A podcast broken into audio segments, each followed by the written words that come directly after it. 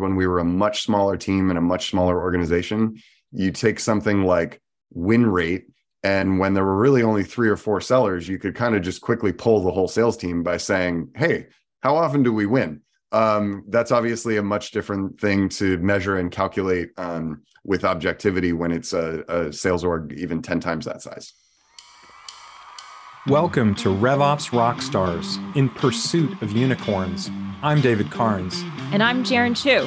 Join us as we interview RevOps leaders to explore the challenges they have faced, the biggest lessons they've learned, and what they think makes a RevOps rockstar. This show is brought to you by OpFocus on a mission to help companies run their businesses better by letting you focus on growth while we scale your operations. Let's get this show on the road.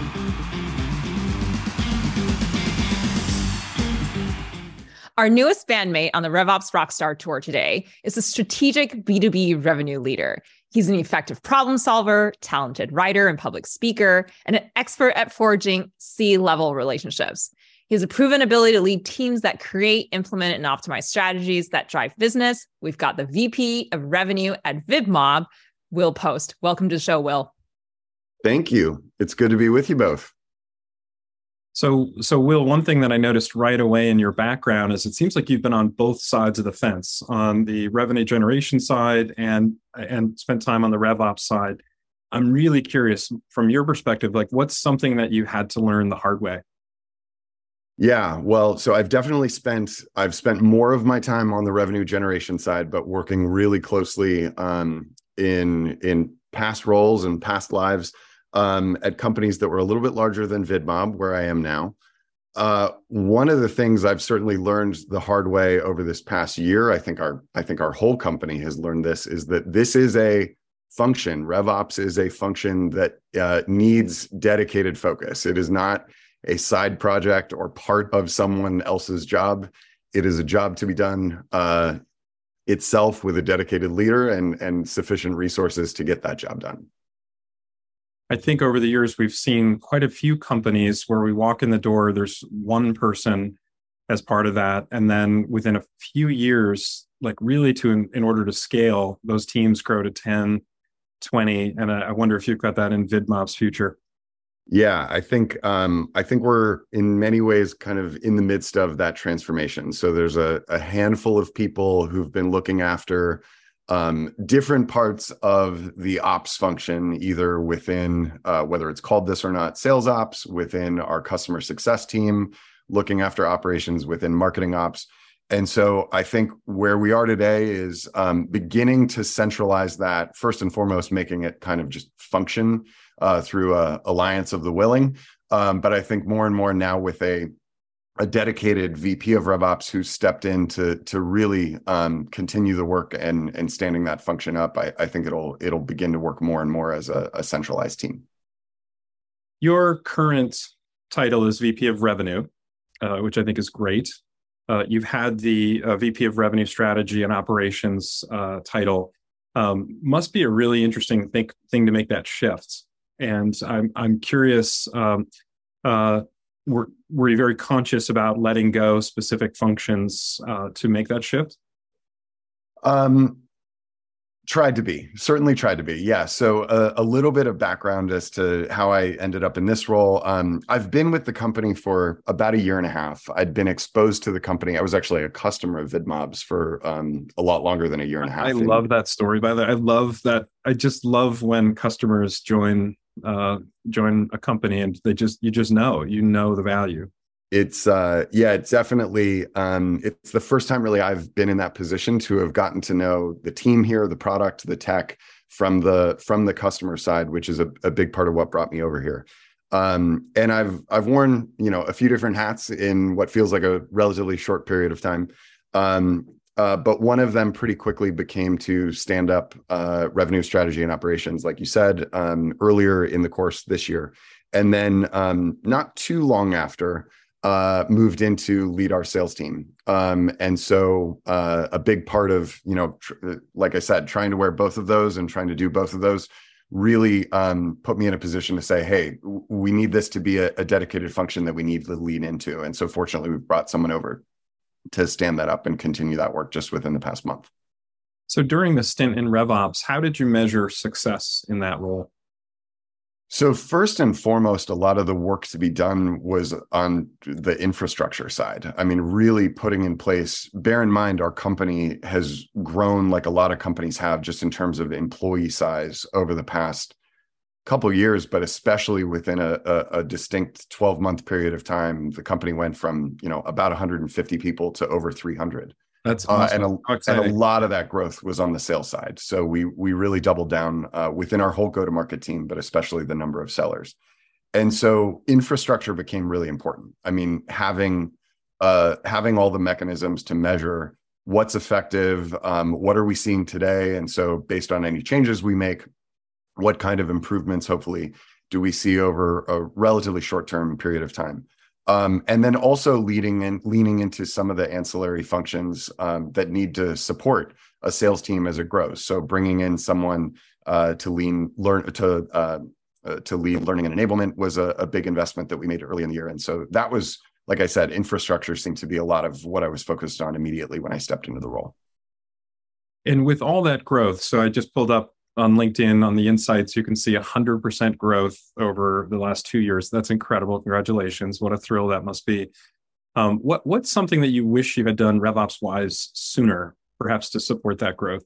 Um, I think uh, we could have moved, or I could have moved more quickly to do some of that centralization that I was talking about. So, um, like I referenced, we've added to the team putting somebody in our customer success team to look after operations was a, a relatively uh, recent change that we've made, uh, which has been a great addition. So I think I would have been more front footed to advocate, hey, this needs to work as a centralized team with some some structure and process around it, as opposed to just hoping that we all function that way. Um, that's definitely something that I'm I'm glad to see us making that change now. Well, I think I love hearing it. I think there are a few things as we work with our clients a few things we see that we wish that they would do sooner um, investing in the RevOps function, ensuring that there's a solid foundation for the tech stack and for the processes that layer on top of it. Uh, investing in a in a proper BI tool. I mean, there's a number of these things, and you went through so much growth so quickly. I guess you can only you can only do so many things. Yeah, and I I certainly I spent the first um, good bit of time in the role really, you know, acknowledging I don't know what I don't know yet. So I was fortunate, I think, and and still am fortunate to have uh, a lot of access to not only through my network but through the broader network um, collectively of this company of folks who knew um, where I would want to get curious, where I would want to get some outside expertise, um, bringing in things like uh, we work with a, an external team of Salesforce consultants who've been who've been really helpful, and that's where I spent a lot of my early time. Um, and so I, I think a big part of it was just finding out, okay, as I'm sort of feeling through the dark of figuring out what we're going to need to solve, um, learning quite a bit about what I don't know, um, to then figure out who we need to who we need to consult with and and bring in to provide some of that expertise.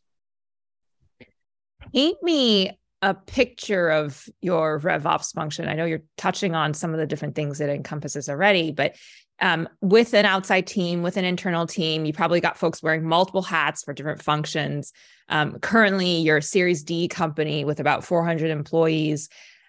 What does it look like today, and where do you see it evolving into?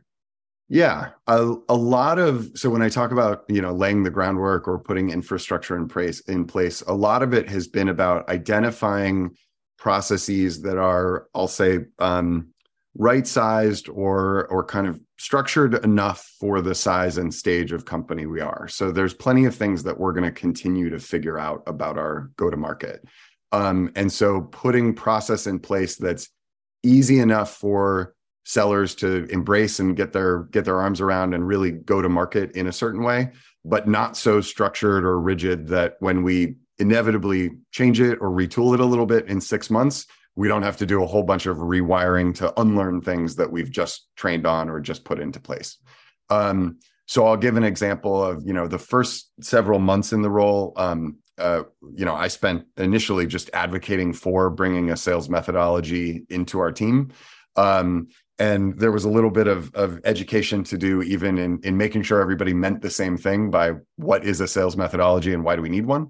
Um, but then figuring out you know exactly how fleshed out that needs to be before we're ready to begin operating that way and and uh, finding the right amount of learning as we go with it in the market versus trying to get it perfectly dialed in and and only shipping it once we had it to that stage. Yeah it's interesting that a company in its growth trajectory when it's growing so quickly people tend to be on different pages. And some people come in from very mature organizations. Some people have grown up with the business. And you've got to really get everyone aligned in order to determine what the priorities are for leveling up revenue teams.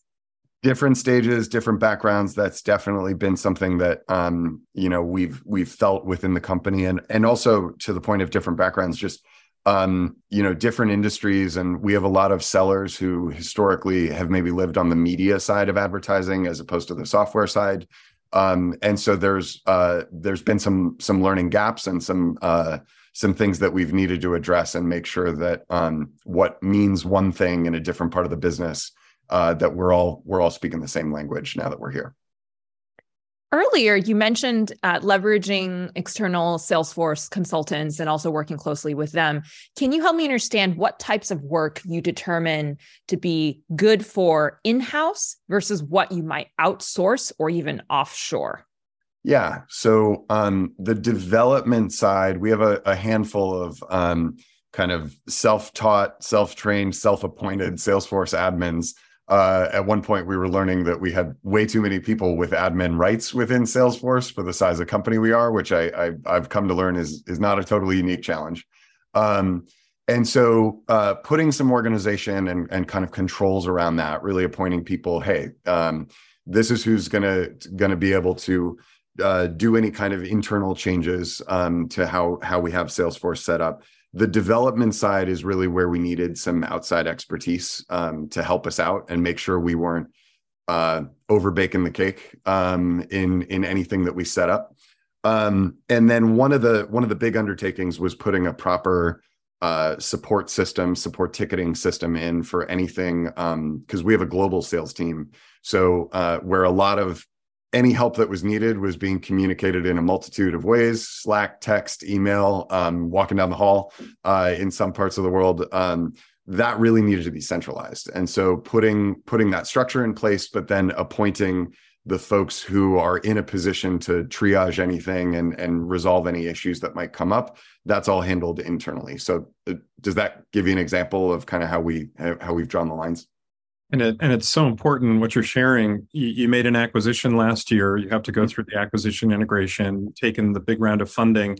Often more acquisitions could you know could be in, in the works, and just getting that communication platform down. You mentioned essentially like a glossary of terms, making sure people are are using the same language and then communicating in similar ways. I think we've we've struggled with it a little bit, or at least I have. Jaron, you, you're already a Slack uh, ambassador uh, for me, it's like, wait a minute, I have messaging here, messaging here, messaging here, and then we're trying to remember where which which device did they send me that, or yeah. which platform did they send me that on?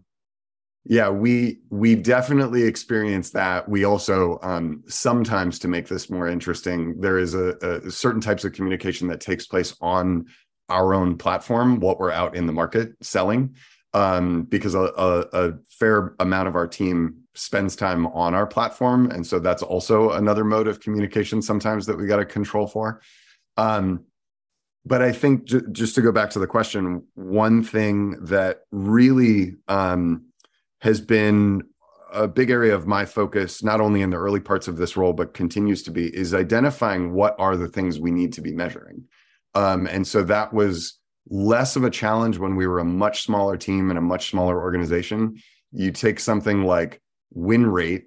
And when there were really only three or four sellers, you could kind of just quickly pull the whole sales team by saying, Hey, how often do we win? Um, that's obviously a much different thing to measure and calculate um, with objectivity when it's a, a, sales org even 10 times that size. And I know uh, previously you've mentioned how, you know, as the sales team grows, there's a real maturity that's required, not only in terms of the sales ops analysis, but also forecasting, right? Being able to elevate and trust what the team is doing, but also be able to report that with confidence to many more stakeholders. Yeah, absolutely. This is um, probably one of the most important things uh, that we've had to embrace. Uh, I think a lot of companies have over the past six months um, for a variety of reasons. Like you said, we have new stakeholders uh, who definitely have a vested interest in how the business is performing, how the business is likely to perform in the near term. Um, I think the whole attitude around growth versus predictability in the business has shifted a little bit, uh, not just for our company, but for every company. Um, and then uh, again, going back to the size at which we've we've grown to have our arms around um, that predictability is is less of an exercise that we can do uh, subjectively or or just by kind of uh, pulsing the organization. But we really need to have some of those mechanisms in place to understand what's going to happen over the the week, the month, the quarter, you name it back in August, um, you closed, or the company closed, a 110 million Series D. And I would expect that as a RevOps and revenue strategy leader, then you were heavily involved in helping prepare all sorts of due diligence and documents and you know reports that the investors needed. Can you talk a little bit about owning cross-functional kind of corporate level initiatives like that and and how you helped support a funding round? Yeah, sure. I I will uh, share that I probably benefited from being relatively new in the seat, and there were a lot of folks who had worn these hats and continue to work on this side of the business who um, had to do a lot more of the heavy lifting of speaking to the historical side of the business. Um, so I, w- I want to make sure I'm not taking credit for the the the sleep that they lost a little bit more than any sleep that I lost. Um, and that was kind of right around the time that I was stepping in uh, to lead the sales team. So I was more involved talking about what we were going to be doing versus historical performance. Um, but honestly, we have found um, through that whole process, um, uh, through the due diligence process, and also through the through the months since we um, have have forged the partnership with our new investors, um, a true partnership. Uh, that's definitely something that this is the first time that I've uh, directly been able to to get exposed and work this closely with investors as partners on the business. Um, and it's been absolutely outstanding for them to be one of those external resources that I spoke to um, a moment ago, uh, who've been able to kind of help us very quickly think about the things we might not be thinking about, you know, know what we don't know yet, um, and ask the right questions, um, identifying, you know, what are the things that we're going to be that we're going to want to be able to measure not just next quarter, but next year. Uh, and that's helped us get um, uh, kind of embrace the maturity that you spoke to a minute ago in the organization.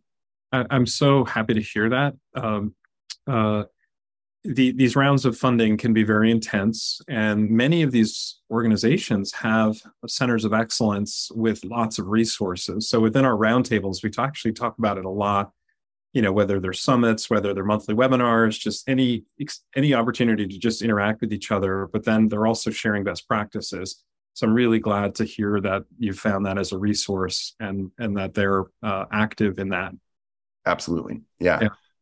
Um, how about um, resources outside of the investor? Have there been some that have been meaningful in your journey yeah, most definitely. So we have, um, I would, uh, what I consider to be a, a, a really healthy um, advisor community to the company. Um, we also, because this gets a little bit into the nature of our business, but because some of our long, longest standing partners are both customers and um, platforms with whom we have API integrations. So companies like Meta, like Snap, like TikTok, like Amazon.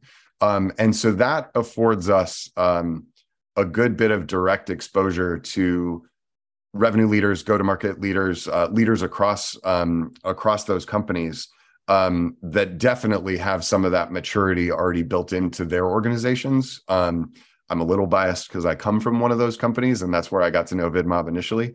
Um, yeah, but but I I feel like I've I've kind of been uh, pleasantly surprised, I suppose, or, or, certainly impressed by the degree to which we're able to to tap into experts across the industry from from early stage and really mature companies. Okay, so we can't have a RevOps conversation, especially for given what we do, without talking a little bit about the tech stack. Okay. And I'm curious, uh, especially with the growth that you've gone through, like, is there a particular tech stack tool that you just can't live without? Well, so the the majority of uh, where I've put focus and time and energy is within Salesforce and really beefing up our Salesforce infrastructure and making that truly the the hub of all customer interactions. Um, single source of truth what i imagine anybody who's stepping into to lead this work would would probably be tasked with for a company of our stage and how we've grown. Um, but the the piece of our tech stack that i am most obsessed with uh, is gong which is something that we brought in uh, around the midpoint in the year um, so just about six months ago um, they the team over there knows this. They they know that I'm a, a, a raving fan, um, just like they want me to be, and uh, it's become a little bit of a meme. We want all of our customers to be as obsessed with our software as I am with Gong. Uh, is something that gets said pretty often. Well, especially given what you shared of, uh, so we talked about earlier, 100, I think it was 104% growth over the last two years, and you said most of that is our sales folks. So, how do you ramp them up? How do you get them to speak the language that you want them to speak? How do you oversee what they're talking about? You've got we've got tools now. So Gong is absolutely such a great choice. I'm really glad to hear that that's worked out well for you. Yeah, it's been um, really, really helpful for us as a company, certainly for me to create kind of the feedback loops that you need, especially with a, a sales org, many of whom um, haven't spent the majority of their time if any time in a in a office surrounded by folks that have maybe been with the company longer. Um, we're we're continuing to function in pretty much a hybrid environment. We're seeing more and more folks want to be in the office which is great but we continue to have folks everywhere. Clearly today i'm not in an office um, the other thing that is is related to that um, that specific tool that's really important it's something that's a huge passion point of mine is the investment we've made on the learning and enablement side of this work. Um, so I'm I'm happy to speak more to that, but that was that was one of the initial investments that I really advocated for and was excited to bring on board. Yeah. And you think of the old way, you know, you bring on somebody who knows a bit about your business, or maybe they're transitioning out of sales and have them pull people together and train and train and train. But this allows, in so many ways, a richer uh, experience and hopefully a faster onboarding.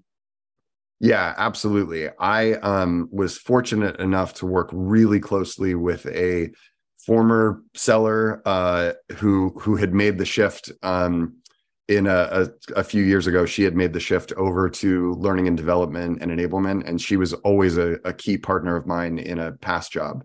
Um, and so knew there would be an opportunity that she might be interested in coming over here and standing that function up. And it's been one of the one of the uh, largest like value creations that we've brought into the organization. It's it's helped really build some confidence into our whole sales team uh, we we also can't uh, get get out of the tech topic without talking a little bit about analytics. I'm curious, where do you go for your at a glance view of what's going on within your organization? what's going on on the business salesforce is i would say um, you know increasingly become more of the go-to destination where we're housing you know all revenue oriented conversations that we're having whether it's um, on the forecasting side whether it's understanding what's coming in now versus later but also on the delivery side of our business that there's been a lot of work that i can take no credit for on that side of the house that's really helped to make all of that live within salesforce. So increasingly where we were running a lot of revenue oriented conversations out of Google Docs and out of slides. It's now we're just doing it directly out of the tool, which has been a, a big a big change for the better for our organization. Yeah. All right. Last last question in this segment of of the podcast. Um, uh, you are growing a sales organization. Um, uh, you, you've talked about RevOps as being something that has to be its own separate function and is absolutely necessary to support that is there anything within RevOps that is exciting you about, you know, essentially the future of RevOps? Is there anything to support your organization, your mission, what you're tasked with doing? Is there anything within RevOps that you see that's, uh, you know, potentially supportive supportive of that? Yeah. So um, I think the more that I learn about the options that are out in the market to bring into your tech stack, um, really, as I've learned and continue to learn about the whole revenue intelligence space. Um, that's really interesting to me because in many ways, there's a parallel there um, in what those tools can be for revenue leaders. We are in many ways that same kind of a tool for marketers because marketing or creative intelligence is what we're out in market with. And so the more I come to learn about those tools, um, it interests me not only as a revenue leader because I I, I need access to to some of that intelligence that um, that tools are great at, at bringing top of mind but it also it sparks a lot of thoughts for me about our positioning and our whole go to market some of our sales motions um, by going through the the buying process uh, of those tools it, it it's definitely um, it, it it piques my interest for for a multitude of reasons i love hearing about the parallels that's so great You've shared a pretty interesting growth stage RevOps landscape at VidMob. And I'm very interested in digging a bit deeper into your journey, Will. You've got uh, an interesting path through a whole bunch of different companies. Um, you know, early on, I think you're again one of the few folks here that actually um, got something related to the field. You got a BA from Penn State uh, in advertising and PR. You've previously been at Facebook slash Meta, WSJ, Ogilvy. You've got the strong advertising marketing background. Help me understand. How did you get to VidMob? How did you get into SaaS RevOps specifically? And equally importantly, I want to know how you fired yourself from RevOps. Yeah, that that that last part was the easiest part. I knew as soon as I stepped into the role, um, I'll be I'll be lucky if I hang on for dear life for uh, for even a few months. So, um, yeah, I was um, one of the few that I that I know who very early identified advertising as a space that I was totally fascinated by, really interested in. Was lucky enough to be part of uh, one of the largest programs at the time uh, with a with a dedicated major in advertising. Um, and so very quickly after school knew wanted to knew that I wanted to go uh, onto the agency side, and um, so moved to New York and started at Ogilvy uh, in a in a program in kind of a rotational program that now is a lot more common to find, where you get to try on a number of different disciplines over the course of a year, and found a real home in the strategic planning side of the business, and so found that what I really loved about it was understanding the why behind why consumers do what they do, why they uh, you know establish connections with certain brands over others, um, and why certain messaging resonates more deeply uh, from from a from certain brands uh, with certain audiences. Um, and so definitely learned a lot in the course of that, and then right around the time that uh, the Wall Street Journal and Dow Jones were being acquired by News Corp, there was also a lot interesting that was happening in the economy around 2008, obviously. Um, and so, relatively organically, made the move over to Wall Street Journal as it was really expanding into the uh, business to consumer side of advertising. It had predominantly always been a a B2B marketing play and was standing up its presence within the automotive, the luxury, the travel, the consumer advertising spaces. Brought a lot of consumer friendly products to market, like a magazine and like a weekend editorial section.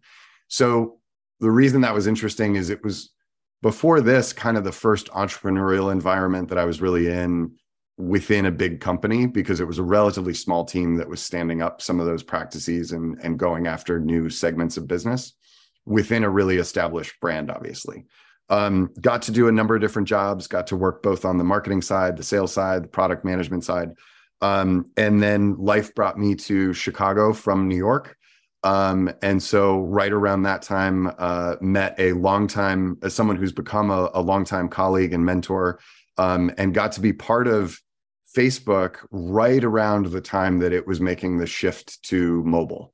Uh, a lot of people, you know, they're hard pressed to really think of Facebook before it was ever a mobile company. But believe it or not, there was a time where um, that was a very deliberate shift that they had to embrace and, and really kind of rewire the whole company and so that's around the time that I came aboard. It was a much smaller company then that it is uh, today, obviously, um, and spent about eight years looking after the go to market team that works within the consumer packaged goods space. So got to work with some of the most you know iconic, uh, long standing brands that you think of within the consumer goods space. um, on really embracing a whole new kind of marketing, right? What was at the time a space or a surface they knew they needed to be on. They thought of Facebook as you know pure social media marketing, um, but getting them to prioritize mobile and understand the role that mobile could play in really driving outcomes for their business was a big part of what made that job and that time there a total thrill.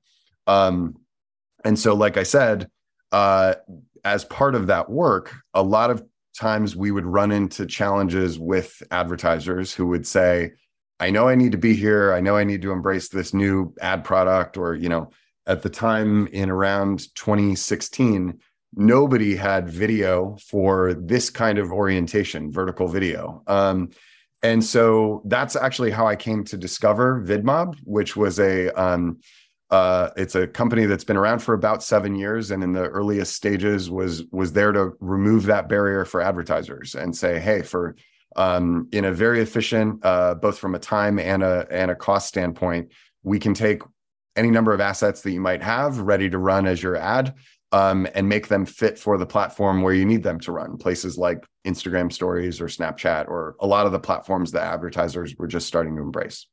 Um, and so over the course of a, a few years, I really got to know the team and the technology and I've always been pretty obsessed with this intersection of creativity and technology. Um, I don't know that I always knew that was the through line seemed always in place to some degree through my career, but um, this has definitely been where it feels like those two things are are coming together at a, a perfect moment because um, that's a big part of what we're entirely focused on here at VidMob. And how did you get roped into putting on the hat of both a revenue leader and a RevOps leader when you joined? So I came aboard at an interesting time and was really here to sort of do what needs doing. So um, my first role here was more about standing up some of our. Um, we don't call it channel sales, but it functions more like a channel sales team. Um, really, you know, advocating for no one from the company was deliberately coming to market to find me in my former role, and and I was saying hey i'm i'm obsessed with your business and would love to throw a lot of business your way because you solve a huge problem for every advertiser that i'm working with. Um, and so that brought me in in into the company in a role that really needed some some structure some a, a job description written for it uh, and gave me quite a bit of room to kind of operate and learn the organization um, and figure out where the nearest term impact that i could drive was and very quickly upon coming aboard, I recognized wait, there's a lot of work to do in just standing up how our go to market and specifically how our sales team functions and operates, especially having been part of that uh, huge growth surge that um, we obviously had done a lot of hiring. And so um, that pretty quickly to our COO, uh, one of our co-founders and, and my boss, um, was was the the pitch he needed to hear to say, okay, I think that is work that needs to be stood up. So why don't you lead it? Um, and then you know I go into the the part that plenty of people go into where it's like, wait, I don't know that I actually know what I'm doing. I just know someone who knows what they're doing needs to do this. Um, so uh, that was my focus in the immediate term, right around the start of this year, and we made a lot of strides. And I think that's part of what what sufficiently proved out the case that okay, this is a function we need to lean into. And so just recently, we've brought on someone, uh, our new VP of RevOps, who's been an incredible addition to the team and a real partner to me now that I'm leading the sales team. Having the opportunity to write your own job description and also identify opportunities within the business. You're like, nobody's taking this on. And okay, I guess I'll take it on. I think that's so unique. And it's a privilege, I think, to be in a company growing like that and willing to embrace um, different ways of maturing the team. That's so cool absolutely. Coming from uh, you know my experience at facebook was wonderful. Uh, it obviously became a much larger company and so understanding kind of the parameters of the job to be done and what you were tasked with um, was pretty pretty well understood and well defined. And so moving into almost the complete opposite where it was really driven out of focus on where you can have some impact for the business because there's no shortage of work that needs doing was uh, was a big part of what brought me here and and brought me to here at the time I came aboard. I was I was eager for that kind of experience. I think you embody um, a, a great quality, which is even in an established business, channeling your entrepreneurship skills, right? Seeing um, where can I make an effect? Where can I maximize my impact? I feel like that's one of those things that as RevOps leaders, we have to keep top of mind because we do touch so many parts of the business. What is the maximum impact we can bring to the business? Absolutely, I think um, that's something that we we talk about a lot as a as a leadership team. Is really how we wake up the entrepreneur of everybody in the organization, and specifically on the the learning and enablement side. Um, that's something that we try to make sure we're weaving into. Okay, as we're training, we don't want to make the mistake of over engineering the way to think as a seller or um, you know we want to make sure to create that space to to kind of wake up the curiosity and and drive in everybody to um, you know not miss an opportunity where they can have that kind of impact if you could give advice to yourself on day one of your rev RevOps revenue strategy and operations role, what would you say to yourself? I would have moved even faster to uh, acknowledge, come clean, admit what I don't know. Um, come I'm, clean, you say? yeah, yeah, yeah. I mean, I, I, I was, uh, you know, pretty, uh, uh, pretty vocal about, you know, hey, there's going to be plenty of this that I'm going to have to find out as I go, um, and and certainly not shy about asking for help. But I think um, there were, you know, hindsight being 2020, there were definitely some things where um, I was a little bit slower than I wish I had been to recognize, okay, wait, there are experts who know how to do this. I should just find them as quickly as I can and, and bring them into the conversation. And I think what's so exciting about what you're describing is um, inevitably in fast growth companies, in order to keep people for long periods of time, to have long tenures, their roles have to split.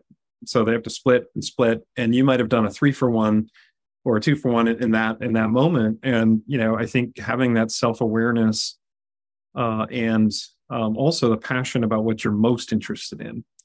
Uh, we we see that within um, within the RevOps teams that we work with because they're growing so fast. You know, we're we're engaging, you know, maybe a second round or a third round of investment through to going public and there's so many changes. These these revops teams grow so quickly. And i want i think there's a real nice lesson here of letting go pieces you know and whether it's enablement whether it's customer success that may not be your core passion.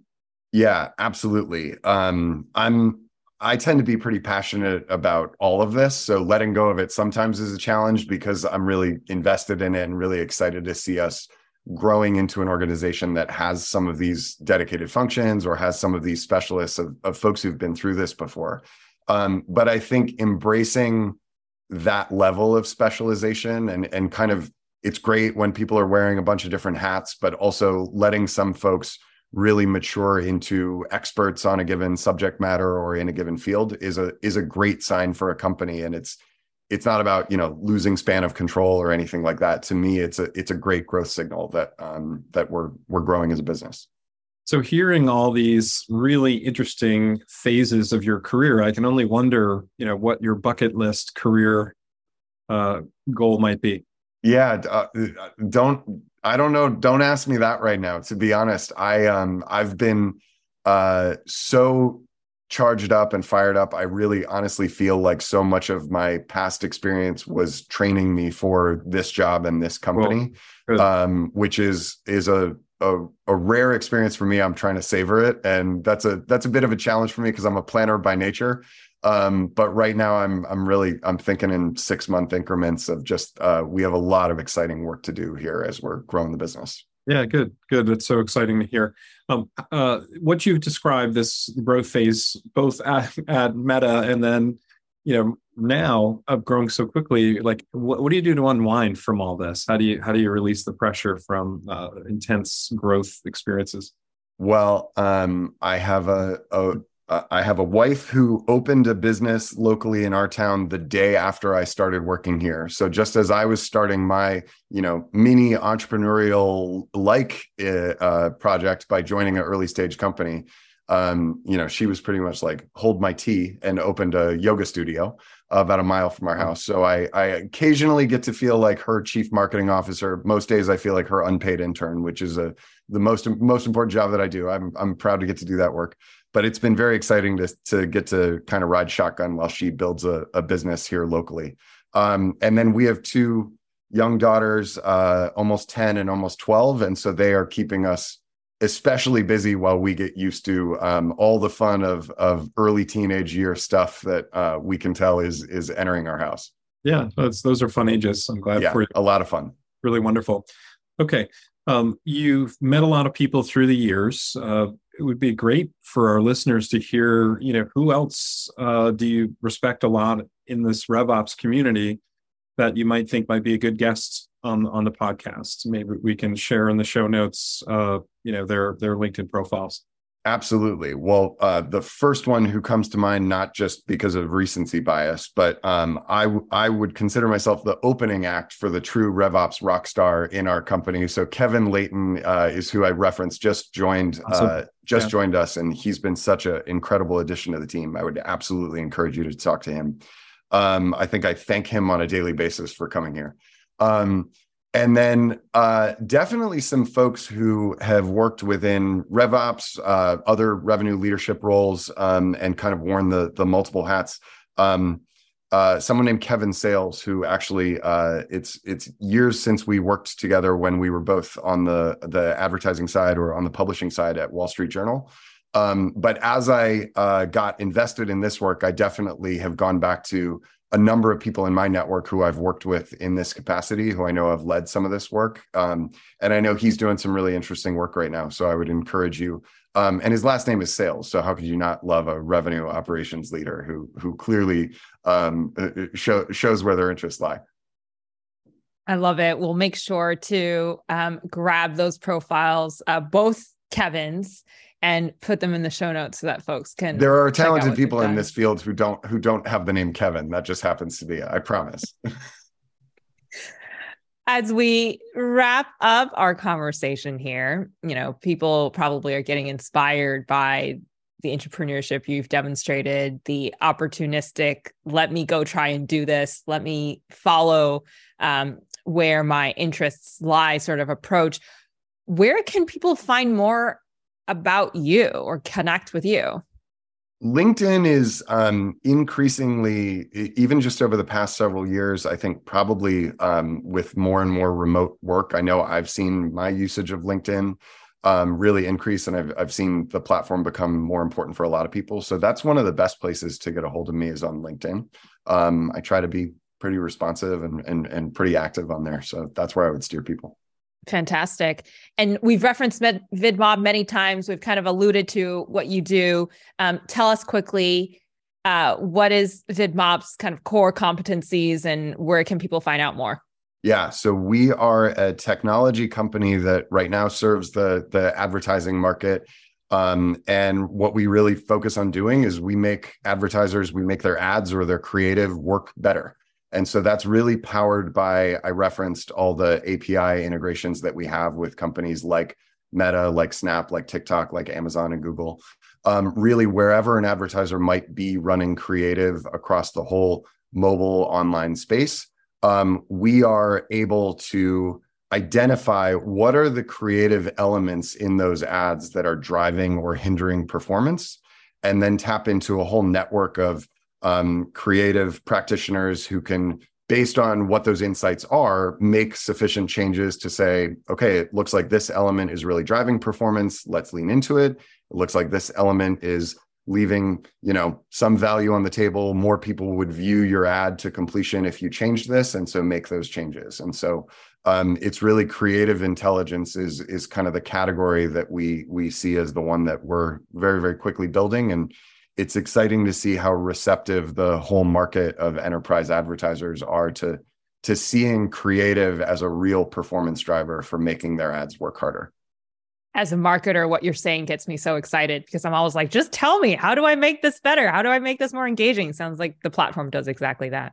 Yeah yeah. It's been very very exciting to be here and and excited to go into the new year with a lot more customers that we're working with So, Will, we've talked about quite a few things today. I'm so appreciative of having the chance to to have you on the podcast, uh, to hear about that journey that you've gone through, not just uh, Wall Street Journal, not just Meta, um, and this incredible growth right now, but specifically uh, passing through the RevOps function en route to VP of Revenue is so interesting and really valuable. And I, am glad to hear that you've got that tight relationship with Kevin, who's come on to lead lead your RevOps. Uh, but what a valuable uh, uh, conversation today. Thank you so much uh, for uh, joining us and and uh, spending the time sharing your experiences with us today. Thank you both. Honestly, um, this is this has been a, a wonderful. Um, period of time for me and i think it, it's definitely made me a more capable sales leader. I've had a, you know a good number of years uh, having led sales teams but it's made me more of a partner to our overall business um, to really appreciate the what goes into the work to be able to understand how the operation needs to function. So i'm i'm appreciative for the chance to talk about it. And to our audience, you know, whether there be in transit RevOps folks or revenue leaders who are looking uh, to sell your executive team on the importance of RevOps, uh, please share the podcast with them. Share Will's experience with them. Uh, tell them about the episode. Um, help help your team stand on Will's shoulders and the shoulders of other giants, so that you don't have to uh, figure it out on your own. Uh, thank you again, Will. We're so glad to have you on the show. Thank you both. And this has been another exciting, unique uh, spectacular episode of RevOps Rockstars. We'll see you next time. Stay classy, rockstars. And that wraps up another episode. Thank you so much for joining us. For show notes and other episodes, visit RevOpsRockstars.com. RevOps Rockstars is sponsored by OpFocus. Visit opfocus.com to learn more about how OpFocus helps SaaS companies scale their revenue operations.